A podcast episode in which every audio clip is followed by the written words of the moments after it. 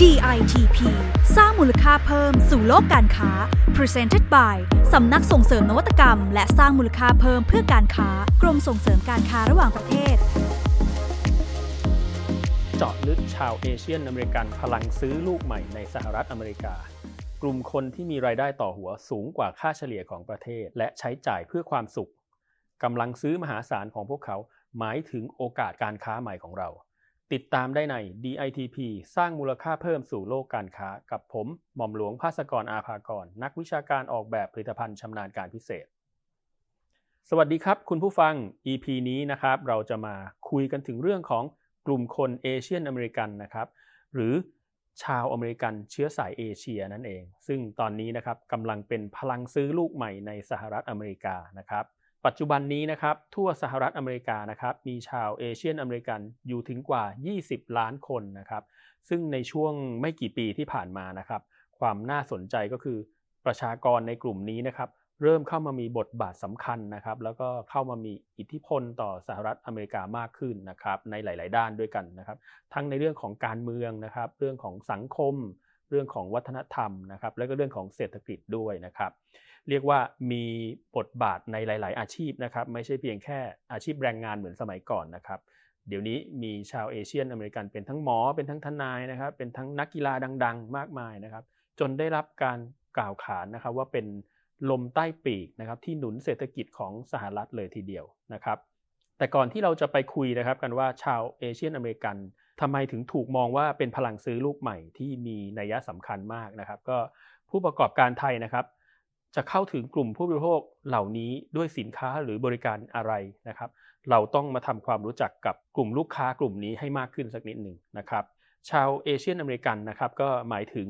กลุ่มคนที่ถือสัญชาติอเมริกันนะครับแต่มีเชื้อชาติจากฝั่งเอเชียนะฮะเช่นกลุ่มแรกนะครับก็เป็นกลุ่มคนที่อพยพย้ายถิ่นฐานเข้าไปทำงานนะครับแล้วก็ไปทำงานจนกระทั่งมีอาชีพที่มั่นคงนะครับมีการเสียภาษีที่ถูกต้องนะครับจนสหรัฐเขาให้สัญชาติเป็นชาวอเมริกันในที่สุดนะครับหรืออีกกลุ่มนะครับกลุ่มที่สองก็เรียกว่าเป็นคนที่เป็นลูกหลานของคนกลุ่มแรกนะครับที่เกิดและเติบโตในสหรัฐอเมริกานะครับจนได้ถือสัญชาติสหรัฐไปด้วยนะครับก็โดยปัจจุบันนะครับชาวเอเชียนอเมริกันนะครับเกือบ 86% นะครับก็เรียกว่าเกิดและเติบโตในสหรัฐอเมริกานะครับพูดง่ายๆก็คือเป็นคนอเมริกันที่มีหน้าตาแบบคนเอเชียนะครับแค่นั้นเองนะครับซึ่งกลุ่มใหญ่ที่สุดก็คือ American Born Chinese นะครับหรือ ABC นะฮะจำง่ายเลยชาวจีนนี่เรียกว่าเป็นกลุ่มใหญ่อยู่แล้วนะครับไปในแต่ละประเทศเราก็จะเห็นนะฮะ China Town นะครับก็ชาวจีนกลุ่มนี้บางคนพูดแต่ภาษาอังกฤษนะครับแล้วก็อาจจะไม่เคยไปเหยียบประเทศบ้านเกิดเมืองนอนของพ่อแม่ตัวเองด้วยซ้ำเลยนะครับเพราะว่าใช้ชีวิตอยู่ในแต่สหรัฐอเมริกานะครับรองลงมานะครับจากชาวจีนก็จะเป็นชาวอเมริกันเชื้อสายอินเดียนะครับแล้วก็รองลงมาอีกก็จะเป็นฟิลิปปินส์นะครับเวียดนามนะครับเกาหลีและก็ญี่ปุ่นนะครับซึ่งก็มีจำนวนรวมหลายล้านคนเลยทีเดียวนะครับและในปัจจุบันนี้ก็ยังมีกลุ่มย่อยๆออกไปอีกนะฮะอย่างเช่นชาวอเมริกันเนปาลนะครับหรือภูฐานนะครับแล้วก็เมียนมานะครับซึ่งในจำนวนนี้ก็ค่อยๆเพิ่มจำนวนสูงขึ้นเรื่อยๆในปัจจุบันนะครับซึ่งโดยปกตินะครับประชากรเชื้อสายเอเชียนอเมริกันนี้นะครับก็จะอยู่อาศัยกันใน5รัฐใหญ่ของสหรัฐนะครับที่คนไทยเราก็คุ้นเคยกันดีนะครับก็แน่นอนนะครับที่แคลิฟอร์เนียนะครับที่นิวยอร์กนะครับที่เท็กซัสนะครับนิวเจอร์ซีย์นะครับแล้วก็ที่อิลลินอยส์ตามลำดับนะครับแต่ปัจจุบันนะครับชาวเอเชียนอเมริกันนี่ก็เริ่มขยายนะครับถิ่นฐานของตัวเองกว้างออกไปมากขึ้นทั่วอเมริกานะครับทีนี้เรามาคุยกันบ้างว่าทำไมชาวเอเชียนอเมริกันถึงได้รับการกล่าวขานว่าจะเป็นลมใต้ปีกแห่งเศรษฐกิจของสหรัฐนะครับคำตอบก็คือเรื่องของพฤติกรรมการจับจ่ายและก็กำลังซื้อมหาศาลของพวกเขานั่นเองนะครับก็จะเห็นได้ว่าแน่นอนกลุ่มแรกใน ABC ไปที่ไหนก็จะเห็น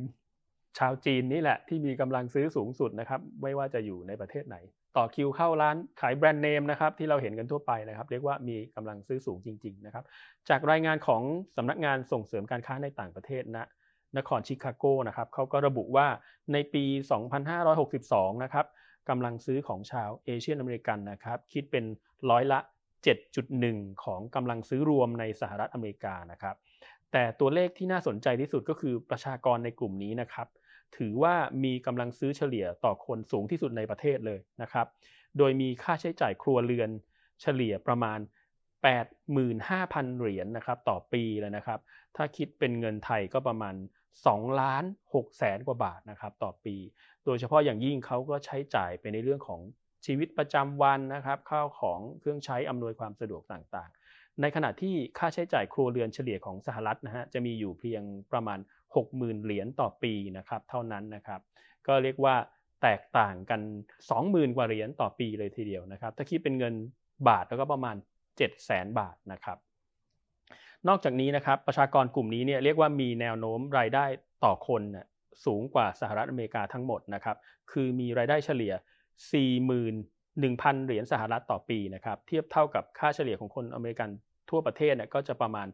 33,000 เหรียญต่อปีนะครับสาเหตุที่ทำให้ผู้บริโภคเอเชียนอเมริกันเนี่ยมีกำลังซื้อสูงขึ้นเรื่อยๆอย่างมีนัยสำคัญนะครับปัจจัยหนึ่งก็คือเรื่องของการศึกษานั่นเองนะฮะเพราะว่าประชากรกลุ่มนี้เรียกว่ามีการศึกษาที่มากกว่าคนของสหรัฐนะครับก็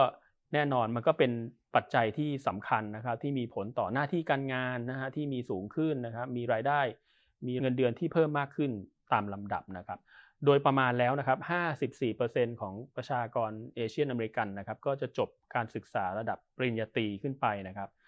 หรือมากกว่านะครับซึ่งก็มากกว่าค่าเฉลี่ยของประชากรสหรัฐนะครับที่จะส่วนใหญ่จะจบปริญญาตรีเฉลี่ยแค่ 32% เท่านั้นนะครับเป็นไงครับฟังพลังซื้อตัวเลขพลังซื้อแบบนี้ดูเหมือนว่าสินค้าและบริการจากประเทศไทยเราน่าจะมีความหวังนะครับแล้วก็มีโอกาสขยายตลาดไปสู่กลุ่มคนเอเชียนอเมริกันนะครับซึ่งก็มีอยู่ไม่น้อยเลยทีเดียวนะครับแต่อย่าลืมนะครับว่าโอกาสนั้นเนี่ยก็มาพร้อมกับความท้าทายที่มากขึ้นด้วยเช่นกันนะครับในรายงานของสำนักงานส่งเสริมการค้าในต่างประเทศณนครชิคาโกนะครับเขาระบุไว้เลยนะครับว่าความท้าทายสำหรับผู้ประกอบการไทยเนี่ยข้อแรกเลยคือปัจจุบันเนี่ยประเทศไทยเนี่ยเรามีคู่แข่งมากขึ้นนะครับเริ่มมีหลายๆประเทศเนี่ยหันมาผลิตสินค้าไทยนะครับหันมาผลิตอาหารไทยนะครับโดยที่เขาไม่ได้เป็นต้นตำรับเนี่ยแต่เขาลุกขึ้นมาผลิตเพื่อขายแข่งกับเรานะครับในตลาดต่างประเทศนะฮะไม่ว่าจะเป็นจีนหรือเวียดนามก็ตามนะครับตัวอย่างเช่นที่เห็นชัดๆเลยนะครับสินค้าอาหารไทยของเราเนี่ยที่ป๊อปปูล่ามากนะครับปัจจุบันก็มีผู้ประกอบการอย่างจีนสิงคโปร์มาเลเซียนะครับหรือแม้แต่ผู้ประกอบการทางฝั่งอเมริกาเองก็ตามนะครับก็หันมาผลิตอาหารไทยออกขายนะครับเพื่อแย่งชิงตลาดแล้วก็ลูกค้าในกลุ่มเอเชียนอเมริกันนี้ที่มีมากขึ้นนี้นะครับดังนั้นนะครับผู้ประกอบการไทยต้องแก้เกมนะครับต้องปรับตัวกันแล้วนะครับมันเป็นโอกาสที่เราสามารถหันไปผลิตสินค้าจากประเทศคู่แข่งได้เช่นเดียวกันนะครับผมยกตัวอย่างเช่นอาหารเกาหลีหรืออาหารญี่ปุ่นหรืออาหารจีนก็ตามนะครับแน่นอนเขาก็เป็นอาหารที่ป๊อปปูล่าในสหรัฐอยู่แล้วนะครับ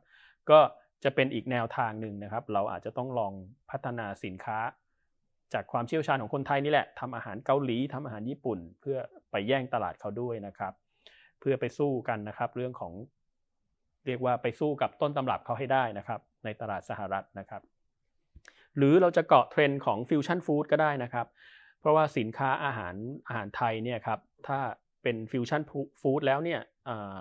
เราอาหารเราเนี่ยเหมาะมากที่จะไปผสมกับอาหารในประเทศอื่นนะครับ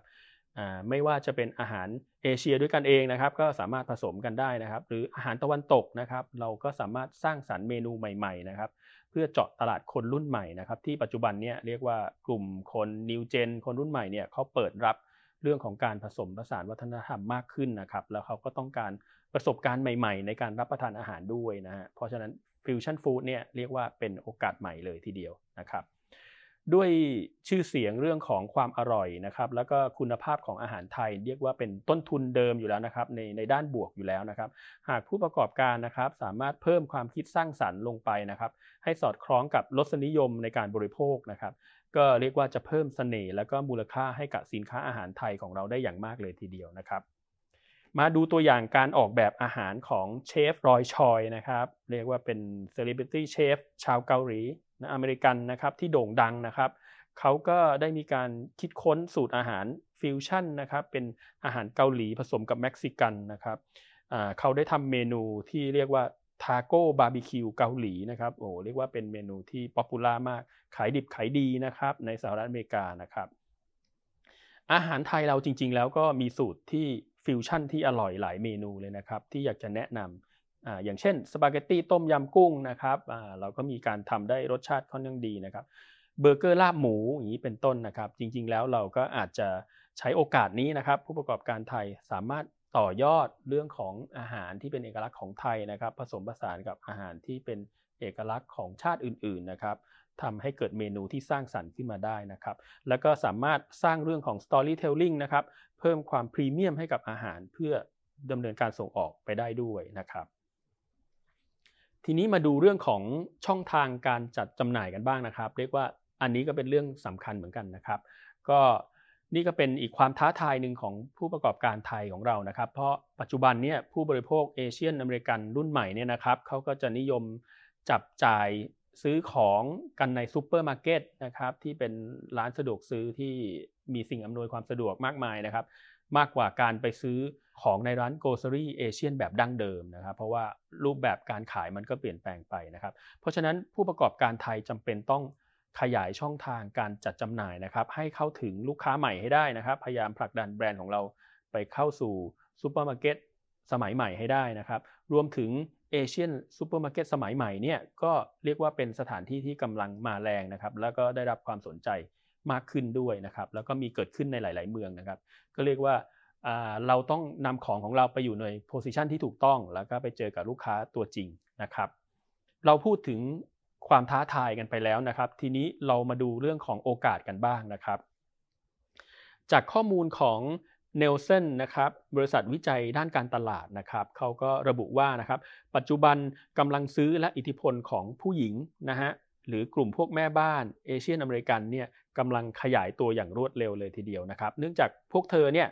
เรียกว่ามีเป็นเจ้าของสมาร์ทโฟนโทรศัพท์มือถือนะครับแล้วก็ใช้งานได้อย่างคล่องแคล่วนะครับมากกว่าแม่บ้านเชื้อชาติอื่นๆนะครับในสหรัฐนะครับเรียกว่าส่งผลให้เธอเนี่ยแอคทีฟมากในเรื่องการสั่งซื้อของทางออนไลน์นะครับในตลาดอีคอมเมิร์ซเนี่ยข้อมูลจาก Nielsen เนี่ยครับระบุว่าผู้หญิงอเมริกันเชื้อสายเอเชียนะครับอายุเฉลี่ย36ปีเนี่ยเรียกว่าเป็นแรงขับเคลื่อนหลักของวงการอีคอมเมิร์ซเลยทีเดียวนะครับโดยเฉพาะอุตสาหกรรมการท่องเที่ยวความงามและค้าปลีกก็เป็นโอกาสดีๆอันนึงนะครับที่จะสร้างความได้เปรียบให้ผู้ส่งออกไทยของเรานะครับแม้ในช่วงที่เศรษฐกิจชะลอตัวทั่วโลกนะฮะจากพิษโควิดที่ยังไม่หายดีตอนนี้นะครับระบบซัพพลายเชนใหม่ก็กับเร่งให้สินค้าอาหารของเราเนี่ยมันเติบโตได้ดีขึ้นในตลาดสหรัฐอเมริกานะครับไม่ว่าจะเป็นอาหารสดอาหารแห้งอาหารกระป๋องนะครับอาหารแช่แข็งและอื่นๆนะครับรวมไปถึงวัตถุดิบในการทำอาหารด้วยอย่างเช่นพวกข้าวหอมมะลินะครับน้ำปลานะครับบะหมี่กึ่งสำเร็จรูปนะครับเครื่องปรุงต่างๆนะครับเส้นก๋วยเตี๋ยวเครื่องแกงน้ำมะพร้าวเป็นต้นนะครับก็เรียกว่าเป็นโอกาสดีๆของผู้ประกอบการผู้ส่งออกไทยแล้วนะครับตอนนี้นะครับโดยตอนนี้นะครับกรมส่งเสริมการค้าระหว่างประเทศของเราเนี่ยก็ได้ติดตามสถานการณ์เรื่องของการแพร่ระบาดโควิดอย่างต่อเนื่องนะครับเพื่อจะมองหาโอกาสและช่องทางใหม่ๆนะครับในการเปิดตลาดส่งออกให้กับผู้ประกอบการไทยนะครับเช่นเรามีการจัดกิจกรรมส่งเสริมธุรกิจการค้าผ่านช่องทางออนไลน์ใหม่ๆนะครับผ่านแพลตฟอร์มออนไลน์ใหม่ๆนะครับซึ่งจะเป็นการช่วยโปรโมทสินค้าของท่านนะครับเข้าสู่ตลาดต่างประเทศได้อย่างต่อเนื่องนะครับแล้วก็ไม่ติดขัดนะครับรวมถึงเรามีกิจกรรมยกระดับภาพลักษณ์สินค้าและธุรกิจบริการไทยในตลาดต่างประเทศนะครับโดยเรามีเครื่องมือต่างๆมากมายนะครับไม่ว่าจะเป็น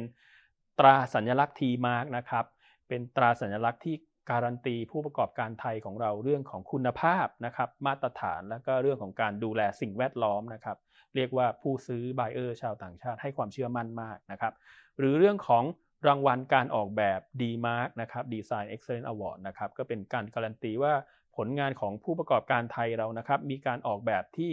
ยอดเยี่ยมเทียบเท่าระดับผลงานในสากลเลยนะครับ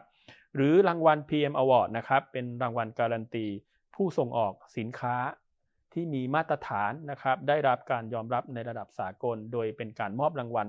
โดยนายกรัฐมนตรีเลยนะครับหรือโครงการ Thai Select นะครับซึ่งก็เป็นโครงการที่โปรโมทสินค้าอาหารนะครับแล้วก็ผลิตภัณฑ์ที่เกี่ยวกับอาหารซึ่งเป็นต้นตำรับไทย ออริจินอลแท้ๆนะครับที่กล่าวมาก็เป็นโครงการดีๆของกรมส่งเสริมการค้าระหว่างประเทศที่ผู้ประกอบการสามารถเข้าร่วมนะครับเพื่อจะสร้างภาพลักษณ์สร้างมาตรฐานของสินค้าไทยสู่ตลาดสหรัฐอเมริกากันนะครับสำหรับคุณผู้ฟังที่สนใจเข้าร่วมโครงการต่างๆกับเรานะครับเพื่อเพิ่มศักยภาพในการส่งออกนะครับสามารถเข้าไปติดตามข่าวสารได้ทางเว็บไซต์ของ ditp.go.th นะครับขอขอบคุณทุกท่านที่ติดตาม DITP สร้างมูลค่าเพิ่มสู่โลกการค้านะครับวันนี้ผมหม่อมหลวงภาสกรอาภากรนะครับขอลาไปก่อนครับสวัสดีครับ